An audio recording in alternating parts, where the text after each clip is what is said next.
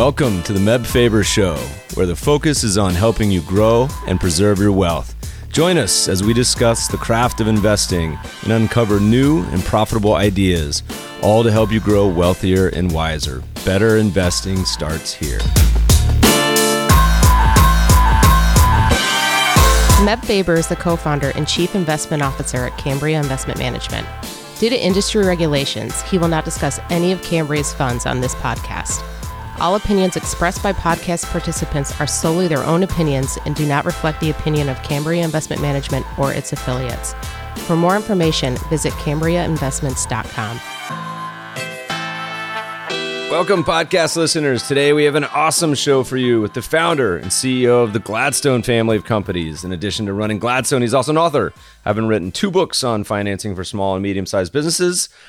Gladstone primarily invests in loans to lower middle market businesses, but for our purposes today, our guest is going to focus on something near and dear to my heart farmland and farming in the REIT space. We're thrilled to have him on the show. Welcome, David Gladstone. Thank you very much. Glad to be here with you today. So, David, your career has exposed you to all sorts of financial investment markets. As I just mentioned in the intro, I'd like to get into to farming in particular, but before that, why don't you give our listeners a little overview of your career, um, your kind of origin story? How'd you uh, how'd you get into this uh, this business? Sure. I've been in lending and investing in small and mid-sized businesses since my career started some 30 years ago. So I'm an old hand at looking at small and uh, mid-sized businesses, and most farmers, as you can imagine, fit that category. So it was pretty natural to be there.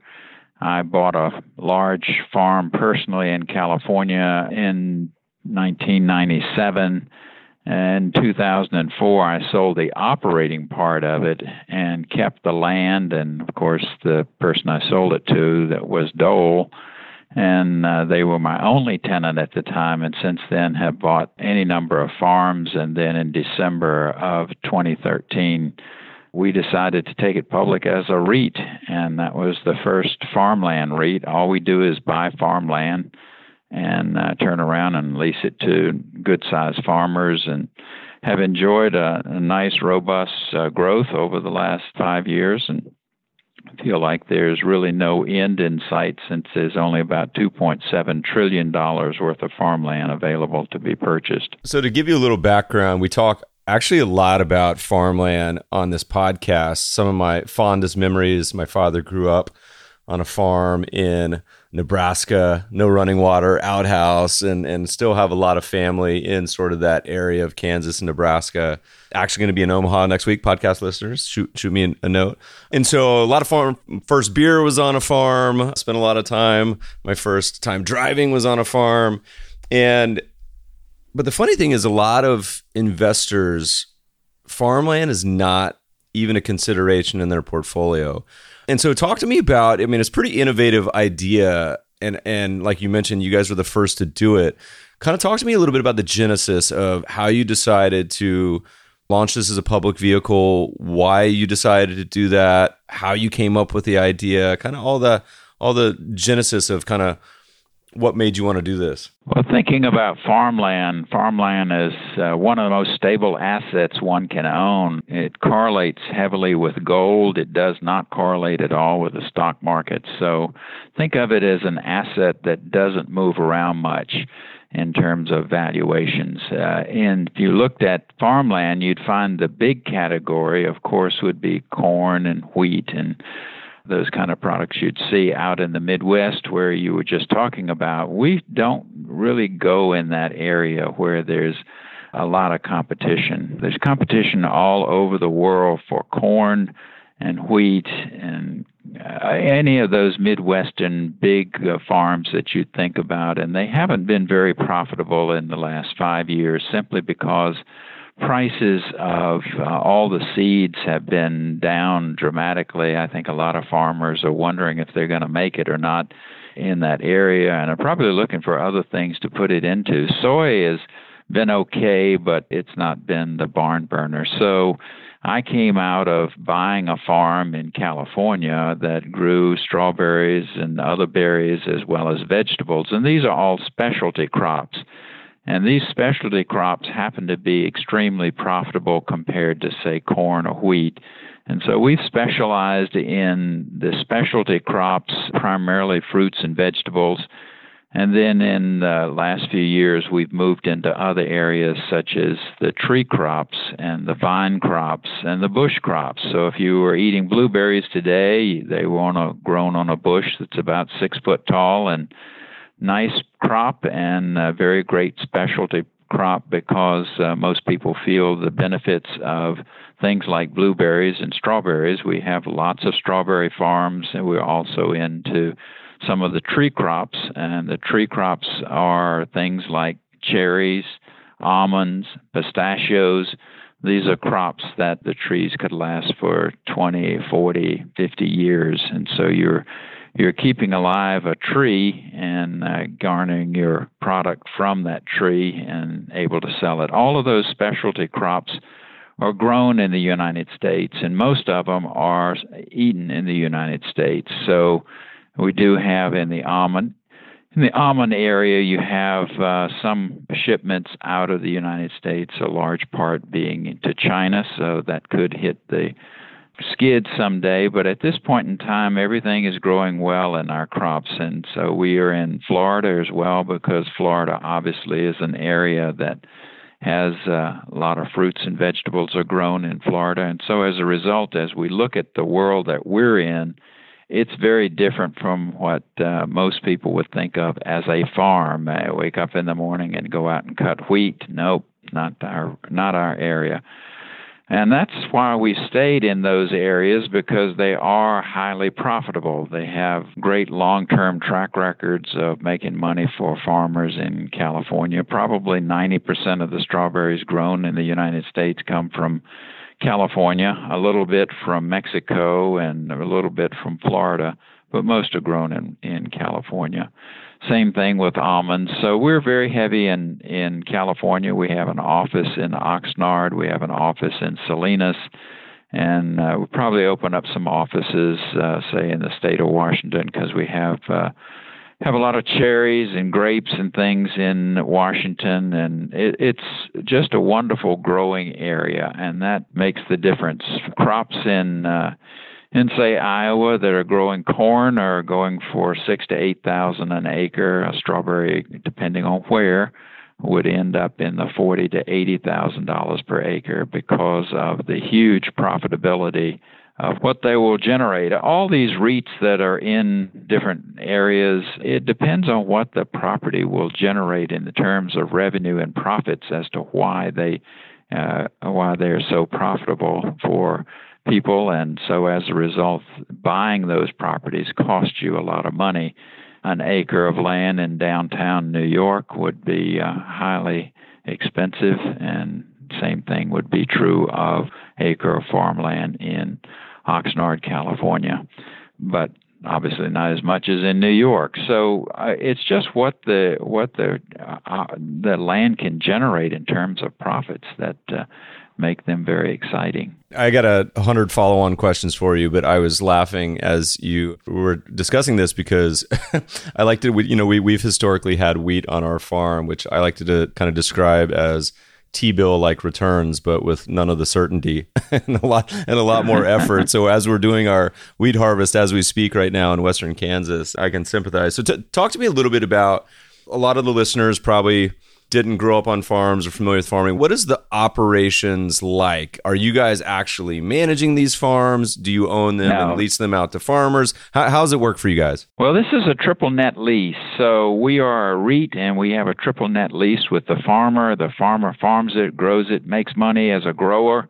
Uh, we just charge rent. Sometimes we have a participation in the uh, revenue, but that's uh, unusual. And most usual for us means that you have a lease, it goes up in price, sometimes on a yearly basis, but sometimes on a two year basis. And so it's much like any other triple net lease. The difference, of course, is that you're leasing to farmers. Most of these farmers, in fact, I don't know of only, I know of only one that is rated by any kind of rating agency. So all of these farmers are mid-sized farmers. Uh, they're not rated, and there's the risk profile. But since these farms have been rented since the 1930s that we're buying, and so they've been farmed since the 1930s, uh, it's pretty pretty awesome kind of property because you don't really worry about renting them because they're so scarce. In California, probably 50,000 acres a year are taken out of farms and go into whatever school, industrial area, houses, and something else. So farmland in California is going down in terms of numbers, and at the same time, farmland is uh, going up in price because it's more and more scarce to find it and rent it. So we don't worry about renting it so much as we do of just getting the right farmer that will take care of the farm. And we turn uh, and look at this as just being a real estate partner with farmers. And so we choose farmers that we know and trust. And if you looked at farmland in general, and this includes all the farmland, if you looked at the index, there's a group called NCREIF that keeps up with the index of farmland. They have about $8 billion worth of farms that they follow, including all of ours. So many of us will put our farms in those indexes. The index over the last 10 years has been 12.2% over the last 10 years with no loss years and the and while others would be strong and you all know what the last 10 years have been like in REITs there's REIT index and there's certainly a, an index for Nasdaq and all the other indexes out there. So as a result of this stability and this continued growth in uh, farmland prices, uh, we just feel like this is an excellent place to put money. A lot of people just buy farmland, and uh, obviously it's very hard just to sit down and buy a farm. But the nice thing about our company, of course, is it's publicly traded. And the symbol is LAND, so you can call your broker and be in the farmland business. And most people are buying it not so much for the yield, because it's only yielding about 4.6%, but primarily because it's a hedge against inflation. If you want to be ahead of the curve in terms of inflation, I think farmland is the place you want to be. I know Warren Buffett uh, said on one of his programs that he was being interviewed on that he'd rather own all the farmland in the United States than all the gold in the world. And certainly, while I don't think Warren has a lot of farmland, his his son owns a lot of farmland out in the Midwest. So I think from that perspective, uh, he understands it. And and the basis behind all of this, if you just think about it, is people have to eat you can't grow food without dirt, and so he who owns the dirt can command prices for the food that's going to be uh, consumed. And it's a, it's a strange business in one way because you don't have anything you can depreciate. Every now and then you might have a, a cooler or a box barn or something like that that you're amortizing and give a little bit of a shield but at the end of the day, uh, this is just dirt, and uh, it's great dirt. That's the that's the key is buying the right dirt in the right area. So, a couple more questions on some of the comments you made. One is is so if you look back in history, you know, as as you mentioned, farmland for not just the last ten years, but for the entire two thousands was on a tear for the most part. It just had fantastic returns. last few years may have may have cooled off a little bit, but but really on a arguably the best performing asset class for this cycle. But for those who go back longer to the 1990s, 1980s in particular, farmland had, you know, like any asset class, goes through ups and downs and cycles. So maybe talk a little bit about just kind of right now in the farming community where I still think the vast majority of farms are individually owned, or, you know, a lot of the big money institutions are also investors like TIAA-CREF perhaps CalPERS, sort of big money shops like that. Where do you kind of see the history of farming macro trends now versus does it look similar to the past? Do you worry that like the, the 1980s farm bust where a lot of farmers got really over leveraged with debt? Are there any comparisons, or is this kind of a, a, different time? Any any general themes that you can tease out? Well, the general theme, of course, is driven by the fact that the number of acres per person worldwide has gone down and it keeps going down. You're now down to about one half acre per person in the world that's used for farming. So much farmland has been converted to homes and parks and businesses and apartments and all of those kind of things. It's a fairly alarming rate if you think about it. And yes, there have been some production enhancements over time to make farms more profitable and gr- able to grow more. But about 80% of the farmland in the United States is owned by families, by individuals, and about half of that amount is not farmed by them and just rented out. And as uh, any investment advisor will tell you, there is a major change in the amount of wealth that's going to go through the transition the average farmer today is about 56 to 58 years old.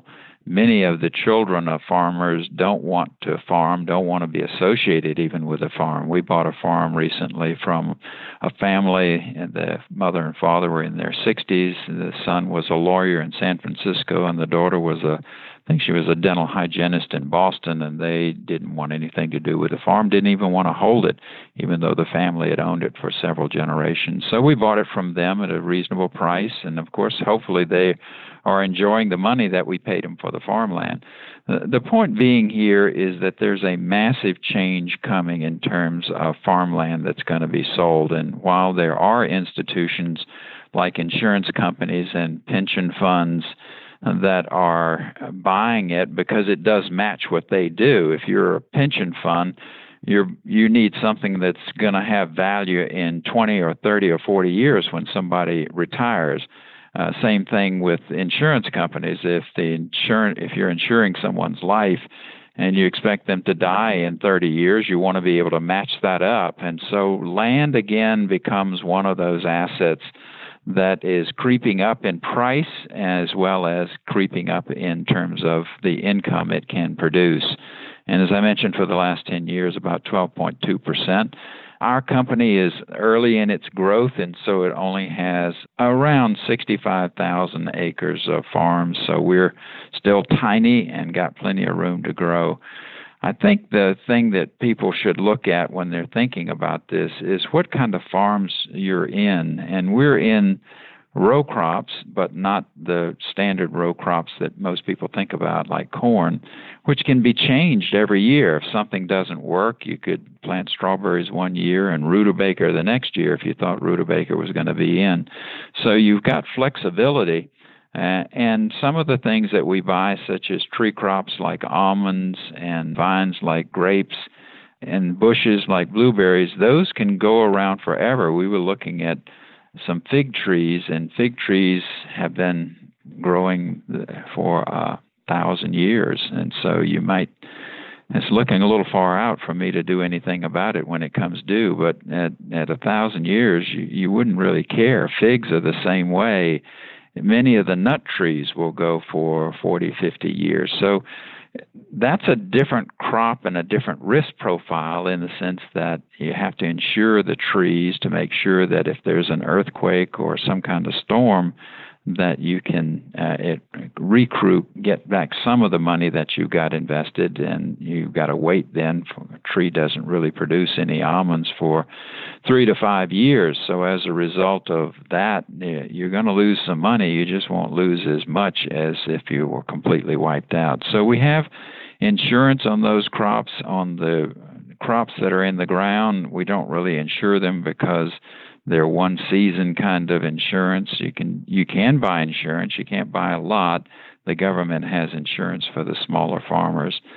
And a lot of farms have specialty crops. About half the crops that are grown in the United States today are specialty crops like we're interested in. So about half of the the enormous number of acres that are out there today are in specialty crops. So we've got plenty of room to run. They don't turn over that fast. You got to have people in the farm areas. We have offices, for example, in Oxnard and, and Salinas. Uh, we've opened up a new office in Raleigh, North Carolina, for the farmland in the Carolinas. We have people that are covering Florida, going out and meeting with farmers. So you just got to be out there to make it work. Water, I know everybody's asked the same question. What are you going to do about water? Well, we don't buy a farm that doesn't have water. If you don't have wells on it, uh, we're just not interested in buying it. We don't want to take that risk. You got enough risk in the sense that your plants are alive and that uh, you're outside. So the weather will have an impact on what you're able to grow and how much you're supposed to get from your farms. Now, everybody says, well, California had a long drought, and yes, they did. It was one of the most profitable times for us and our farmers simply because we have water on all of our farms. And a lot of the farms in California are near smaller cities. For example, Watsonville great place, lovely city.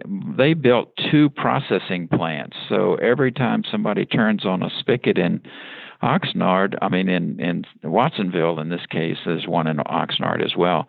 It, it goes to the processing plant, and unfortunately, people in Watsonville don't want that as drinking water. So, what do you do with all that purified water? Well, they pipe it out to the farms. We have turnouts on our farms and these turnouts uh, keep you in plenty of water as well. I think our top crops would be interesting to most people because strawberries tend to be the biggest revenue generator, and those are uh, those strawberry vines. For example, just to use a number, you'd need 10,000 acres of corn to equal one big farm of 140 acres of property in California in strawberries.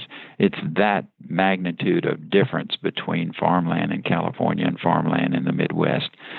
So, growing strawberries and blueberries and almonds and all of those things are relatively profitable. About a third of our farmers are doing organic we don't have anybody using GMO except a couple of small farms in the Midwest, one in Nebraska and one in Texas.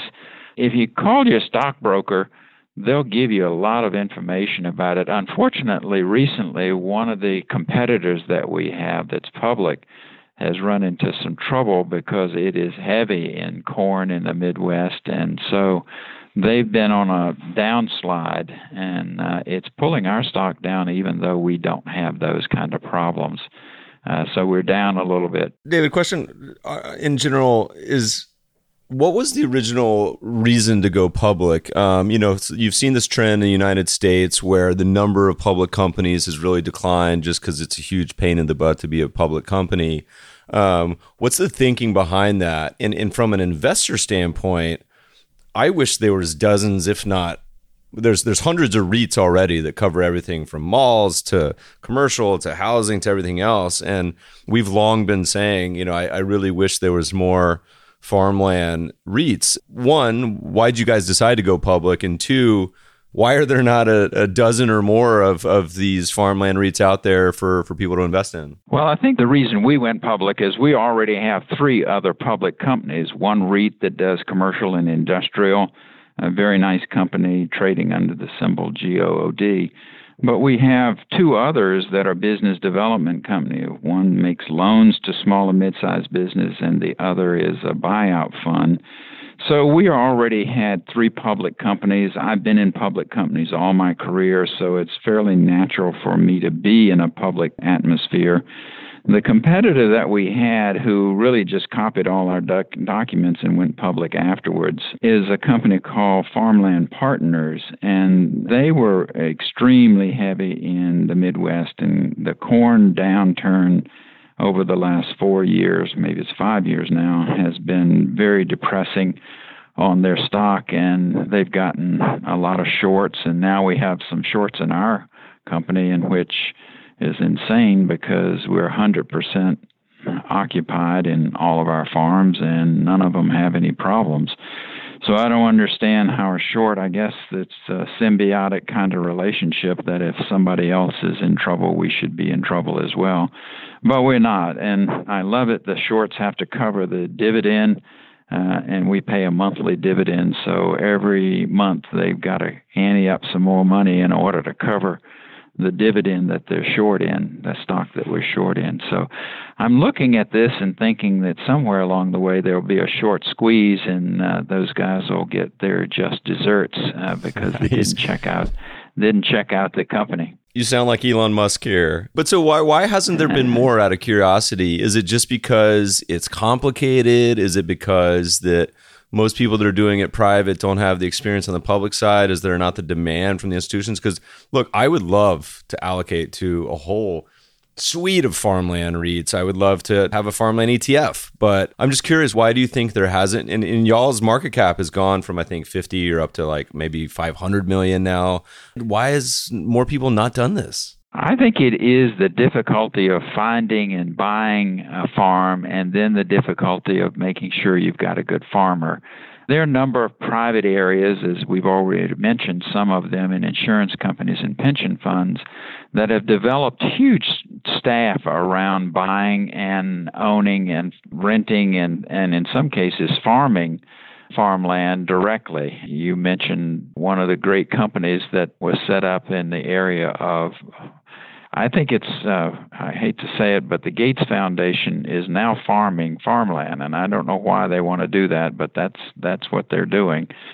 And I don't know that they're set up to be as active as you need to be in the farmland area. I mean, we have farmers that are out in the field working for us and know what's going on. And so you've got to have a pretty big staff and a pretty big orientation toward certain farming areas. We're only in about uh, half a dozen big farming areas and maybe another half a dozen of smaller farming areas. And you have to know that area inside and out, and you have to know the farmers there.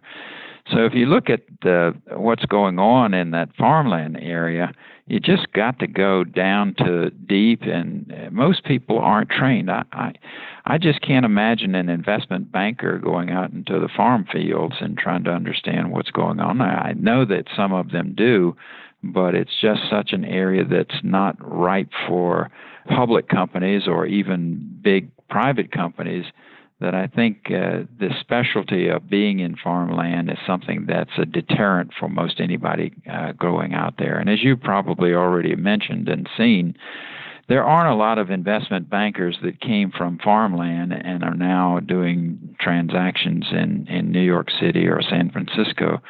So there's a lack of experience of people that are on the farms or have been on the farms going into the areas that would be necessary for them to go out and do transactions in purchasing farms and those kind of things. I, I just I, I think it's a great area because it's so stable. We love the stability of farmlands and the fact that it's not going away tomorrow, that you're not going to burn down the building, and it's highly unlikely that even after an earthquake, the farms are going to be damaged so much that somebody won't be farming them.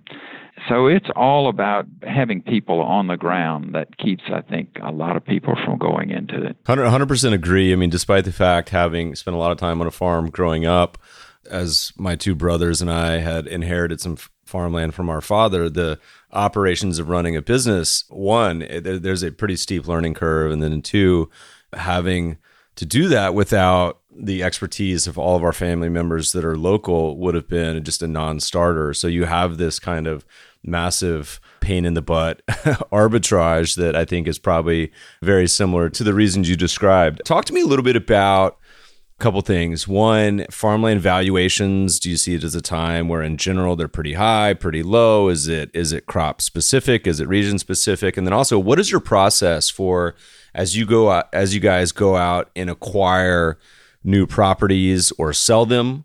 Like, kind of, what's your framework to saying, hey, you know what, we're kind of done with strawberries in Washington, or we don't really like this property, or it's gotten too expensive.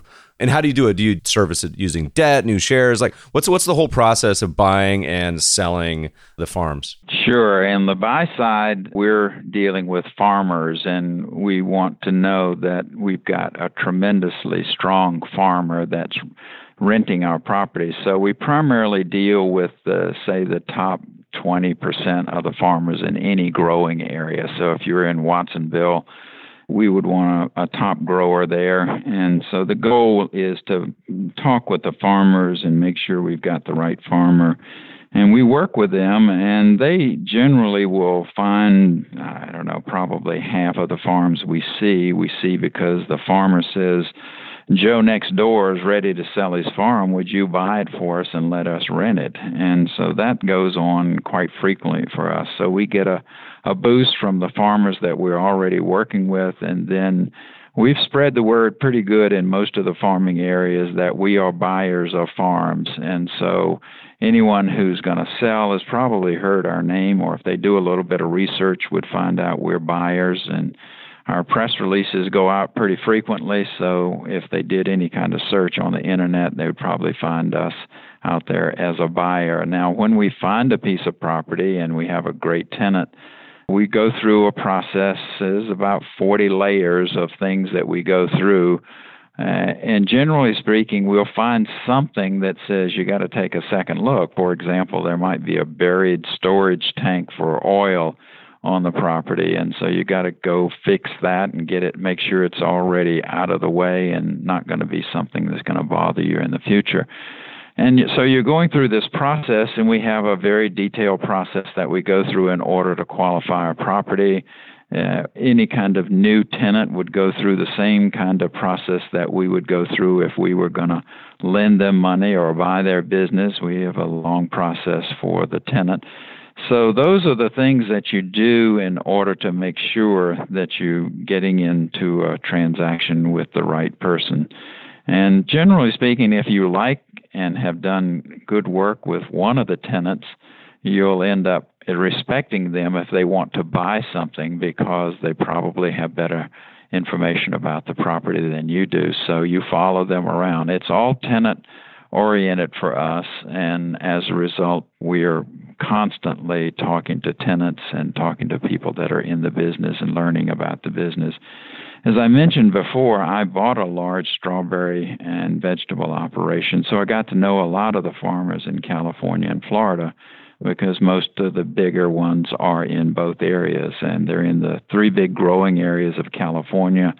Oxnard would be the first. Uh, Ventura County would be the be what you'd call that, and then you move on up to Santa Maria, and then eh, the big area in the Salinas Valley, as well as all around Oxnard. There are lots of places there that are growing everything from strawberries to garlic. And so as a result, you get to know those farmers. We're getting to know, don't know them as well as we would like to, in Oregon and, and Washington. And I suspect as time goes on, we'll end up in other areas. We do have one very large farm in uh, southern part of California and also in Arizona. So as a result, I think as time goes on, we'll just end up with one person in all of those areas and sometimes two just to make sure that we're covering it all and you got to have people on the ground or you're not going to find them. I think that's not true in the Midwest as much as it is in Florida and in California.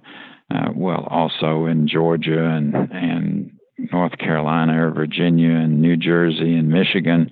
And those are all places you pretty much need somebody on the ground. But if you're in the cornfields, a lot of those come up and are auctioned off. And as you mentioned before, in the 80s, they were growing crops and the crops didn't come in very well and they had to go back to the bank and borrow more money rather than paying it back. And then they planted the second crop second year of crop and same thing happened. And so then they were going out getting the third year of crop.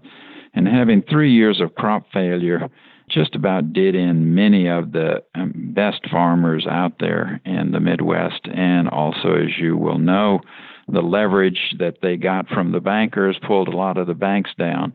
One of the things that we worry about, of course, is debt, and we get debt from a lot of different places. We will leverage our farms about 50% of the purchase prices in debt, and we get long term mortgages on these properties. And we get them from a variety of places. First of all, there's a public company called Farmer Mac that will do mortgages on farms, and that is, uh, well, it's not a government entity, but they do sell their notes through the government assistance, and as a result, get pretty cheap rates from them. There's also Farm Credit.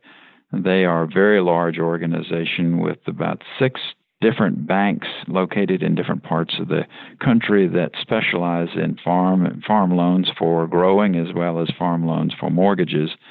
So we, we get both of those, and then there are the more traditional kinds, such as MetLife. MetLife is a great lender in the ag business. And then the largest lender of all is Rabobank, which is a foreign bank, but uh, all over the world they are lending money. So we get money from those four sources. There used to be some uh, U.S. banks, such as, uh, oh, I don't know, Bank of America was very large lender. They're not as large today as they were years ago, and certainly the same thing's true for other big banks, Citibank, and all of those have been in farming and lending for a long time, and they do a good job, but they're mostly oriented toward revolving lines of credit, whereas you give them give them credit for supporting the banks that are growing food, and uh, when the food is sold, uh, they get paid back, and they're in that business of revolving lines of credit, and not so much in the mortgage side, the long-term lending side although I'm assuming that all of them do some sort of long term lending to take care of their customers, uh, both the long term and the sh- revolving side. I think if you looked at all of the farms in the United States, you'd find that the specialty crops and are doing extremely well, and the others are not doing very well. Even cotton has had its problems we are looking at a lot of rice farms now just to get an idea of what's going on in the rice business and it's it's very very stable right now rice you would think would be uh, as any of the hard crops, any of the hard seed crops would go, would be in a problem. But they've done a very good job. And where are people farming rice? What, what states? Rice is, is mostly in states like Louisiana and Arkansas where there's plenty of water. Did not know that. And pretty soon, you guys might, d- depending on how the legislation keeps going, you guys might start farming some some uh, cannabis, some hemp soon.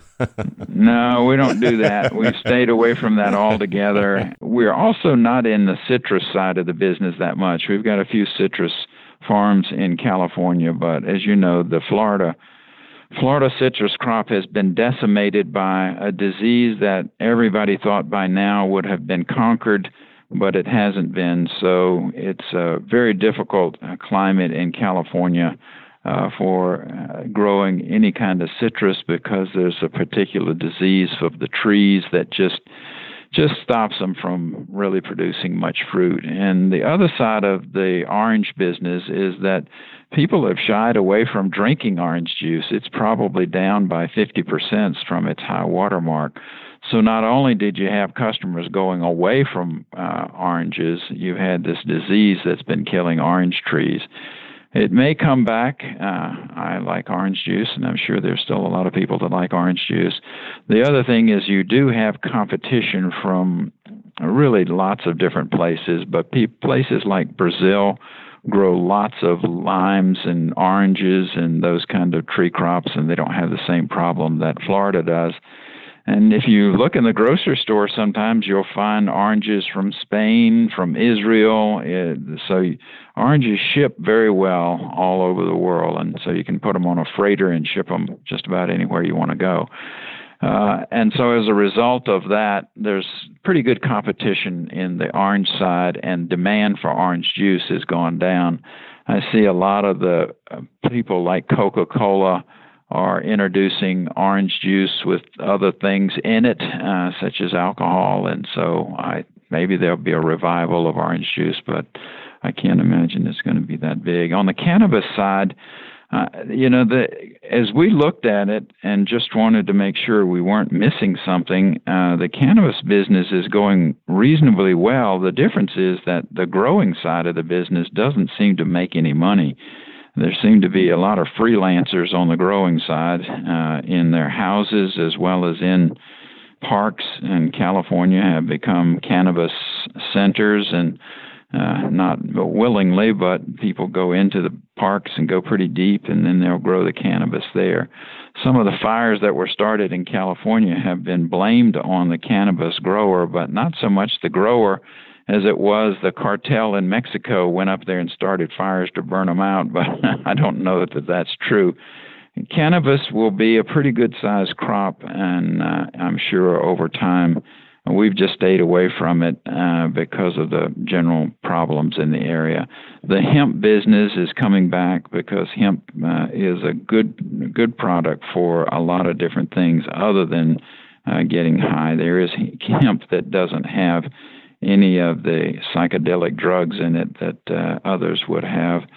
So that's a business we've looked at. We've not done anything in the hemp side of the business, and hemp has been grown for centuries, obviously. You mentioned a number of risks. So the short term stuff like droughts or certain problems affecting the citrus. Is there anything like what are the biggest risks of kind of investing in farmland? Do you see rising interest rates? Is that something people seem typically concerned about with farmland? Is it any other macro forces? Is it the the risk of tariffs? Is it is there any kind of global or, or macro forces that you think are the biggest risks? Interest rates? Anything anything comes to mind? Obviously, interest rates as they go up, and since we use debt in order to buy properties, the property price is going to have to, have to go down so that the yield would be sufficient for someone that owns it and rents it out uh, to make money. And you see some of that impact going on now as rates have moved some, and I suspect as rates continue to move, you'll you'll see that going on. I think the the biggest problem that worries everyone right now is tariffs. There aren't any tariffs on strawberries because not many strawberries go outside of the United States. Uh, you got to 14 days to get a strawberry in somebody's mouth, or it's going to be wishy stuff, and so as a result, you're not going to be able to sell it. So you got to get it out and get it moved. And all of the crops that I know of, with exception one guy who sells some to Japan, he has a specialty strawberry that he sells to Japan because there's such picky, picky shoppers in Japan, and he has it down pat and he sells it. His box of strawberries is probably two to three times the price we get, so he's willing to go through the agony of giving, getting it to Japan. On the other hand, if you think about it, the big problem with tariffs would be on the seed side.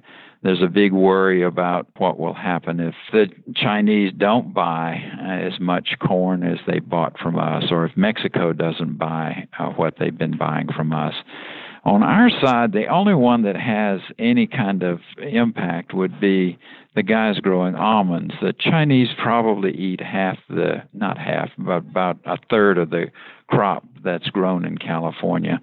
And we we went down a different path. We have organic almonds, and organic almonds sell for about twice the price of the regular almonds. And the Chinese don't really care whether they get almonds that are organic or not. They're just interested in almonds. So we don't have a lot in that area. So if if there was a blowback on that one and a tariff on it, I don't, it, I don't think it would hurt us at all because they're the guys who are buying uh, almonds that are organic or some of the some of the people that do bag lettuce and those kind of things. They put a mixture in there and some of it's organic uh, almonds. And of course there are many health food places that want organic almonds. And if you look in the stores the organic almonds sell pretty well as even in the grocery stores.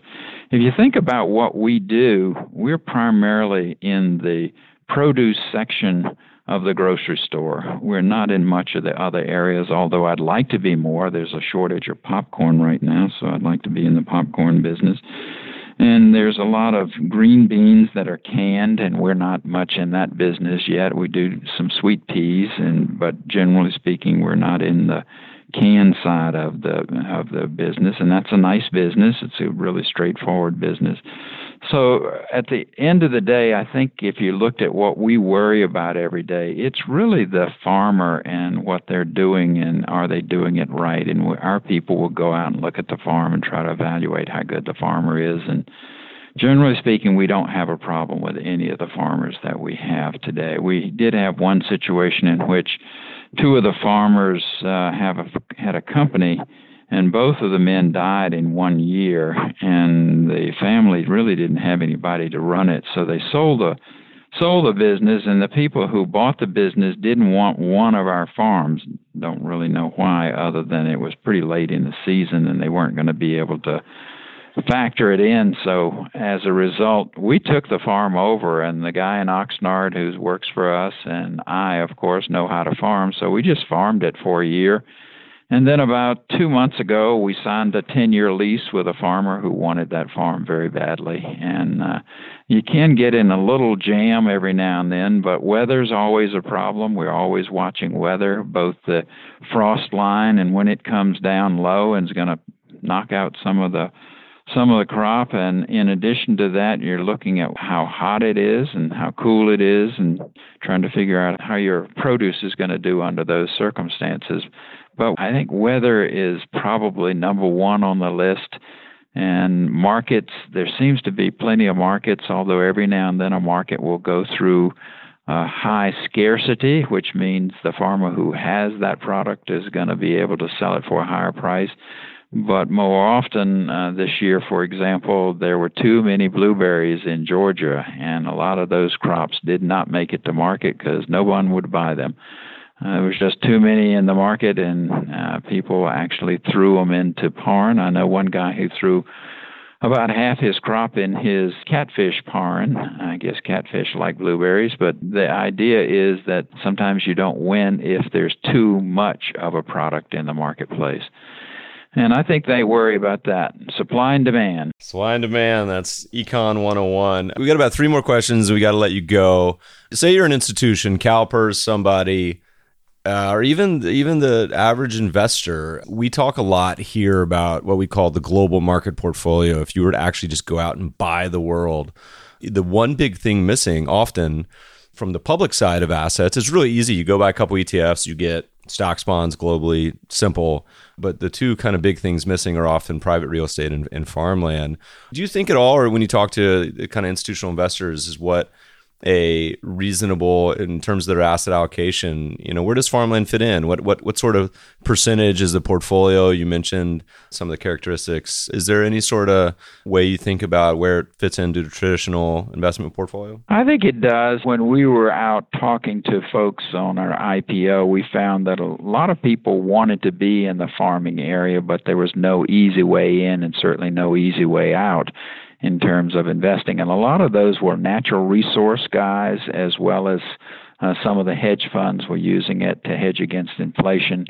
So we found uh, people that are in the ag area, that is, they own people like Deere, they own the fertilizer guys and the seed guys, but had no way of tapping into the land side, meaning that one of the inputs into growing food is the rent that's paid by the farmer, and they wanted to be in that. So we we matched up with them very well, the ag investor or the natural resource people, and have had them as pretty steady clients over the years. And I think we will continue to be that because we're one of the few places they can get a way into the farmland side of the uh, economics needed to grow food. And I, I think the other thing that goes on in farmland purchases is just people who are told by so many investment advisors. I'm trying to remember the guy's name who's in Boston who's always studying and writing newsletters. Uh, anyway, he was advising people to buy farms, and lo and behold, ran into him buying a farm in North Carolina. He was buying farmland for some of his uh, investors. It might be uh, Grantham and GMO. If, is that the right? Yeah, group? it is Grantham. Yeah, that's Grantham. They're a big, huge, multi-hundred billion dollar shop. But uh, what, what what extent also I meant to ask you this earlier is do you guys ever look globally? Is it a scenario where you say, look, we have enough opportunity in the US, it's easier, there's rules, or do you ever say, you know what, farmland in Brazil or Argentina or Turkey or Czech Republic is screaming buy right now. Maybe we should think about expanding globally. Have you guys ever thought about that at all? Yeah, we think about it, but there's so much property in the United States that we just need to hunker down and, and capture as much as we can over the next 10 years. And I think we'll be all well rewarded by owning farmland in the United States of the right kind, obviously. Yes, we look at farmland. Uh, you, you take TIAA-CREF and those guys who are all over the world. I don't know how I would buy farmland in Argentina. I wouldn't be able to figure out the political risk and just the risk of being in Argentina and trying to get the crop back to the United States. Certainly, you'd have to be in the seed business, something that ships easily. Every now and then, you'll see blueberries or raspberries come out of Chile it's only when the crops are down in California and the season's reversed, of course, that you're see- seeing raspberries coming to the United States from Chile. And the prices are off the charts. I wish I had some way of growing them, but we may go to some place like Chile one day it's not going to be anytime soon. We don't play any games with our financials either. So as a result, I know one company that was actually lending money uh, to their tenants, and the tenants would make the payment on the lease, and they would count that as a good good lease payment. I don't think that works for me. And so we're really a clean company audited by Pricewaterhouse, and I think people should gather around us and buy the shares simply for the reason that it is uh, just a plain vanilla place to put money that's going to continue to grow over the next. Uh, one guy asked me, and he said, "What should I do?" And I said, "Why don't you just take a million dollars?" He's a fairly wealthy guy. I said, "Buy the stock, put it in your child's either his inheritance, his trust fund, or something, and never look at it again." And I said, That's what I've done for my children. That's what I look at it. And it's going to be here. It's not going away. We aren't making foolish investments. Yes, something could happen. People call me when there's wildfires in California. All of those wildfires are up in the mountains and all around where we don't. If you go over California, all the flat land is being farmed and it's not anywhere near that. And they call me when there's a flood did you get flooded out? No, none of our farms have ever been touched by the floods in California because they're down in the flatlands, and the flatlands are all drained away by the rivers that are in the flatlands. And the, so as a result, I think it's one of those assets that if you can stand just making, say, four or four and a half percent on a dividend and getting a good inflation protection it's just going to be there. Uh, people got to eat, and the greatest farmland in the world, and you can take it from the other side. The greatest farmland in the world is the LA Plains, and that's now covered with houses and buildings and everything. So there's nobody growing anything there, other than maybe a you know an orange tree in the backyard. And one day, all of the land in Oxnard in Ventura County, which is a wonderful growing area, has the same kind of population growth that you see down in LA. And it's an, you know, a lot of tech firms are up there, and and it is growing at not at the same pace that LA is expanding, but it's growing. And that land that we have there, for example, we have a 620 acre farm that in three minutes you can walk to the ocean and the beach. And if I could zone that for townhouses today, it'd probably be worth a million and a half an acre rather than seventy or eighty thousand dollars an acre for farmland. One day, the people who own this company are going to see that piece of property get zoned, and they're going to say, "Wow, this is a home run." But it's not in the cards in the next ten years. It just won't happen because. Uh, the cities have to expand into that area in order to get it zoned. You can't get a piece of property zoned if it's not inside one of the city limits. It just will not happen because you have to put it on the ballot, and you know ballots in California are about 16 pages long, and you're one of 200 things they have to answer, and it, people just won't vote. They want to they want to keep the land farming. I'm going to start growing strawberries in my backyard after after listening to this and selling them to my coworkers. you know, we don't have time to get into it today, but I think uh, the new tax legislation on opportunity zones could be really favorable to farming um, across the country and so, something I'd lo- love to look into.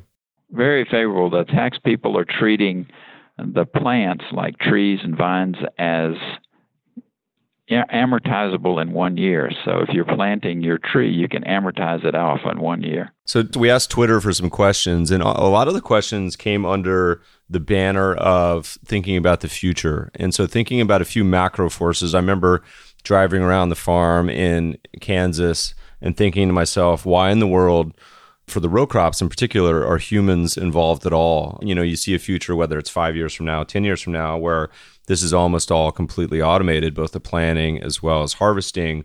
But talk to me a little bit about the future of farming. A, the role that automation may or may not play with your crops. And second, are things like vertical farms in cities or lab grown meat are these positives? Are they negatives? Are they challenges for kind of the business? Any general thoughts on kind of the future and, and farming in general? Yeah, farming is going through a transition. Many farms were farmed obviously with labor mostly. And now, of course, in the Midwest, the one good thing is most of it's mechanical now. They buy the piece of machinery that is driven off of satellites and they sit in their air conditioned cab and watch a movie while it's being harvested. It's no longer a guy out there with a with a horse trying to farm. Uh, it is highly automated that's the good news. The bad news is that everybody else around the world has it automated and they can beat you out when it comes time to selling.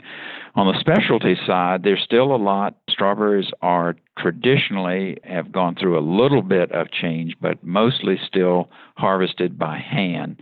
And there are lots of other crops that are harvested by hand. And so as time goes on, I'll give you one example. We have a large cabbage farm in Florida and the harvesting is automated. It will pick the head of cabbage, and as a result, so the harvesting is already automated. But planting used to be by hand until this year. This year, there's a new piece of equipment in which they put the plant inside of a string of gauze and the gauze is fed into the machine and the machine jams them into the ground and as a result, uh, you can go six rows across. You only need two people, one to drive and one to make sure the gauze is going in correctly.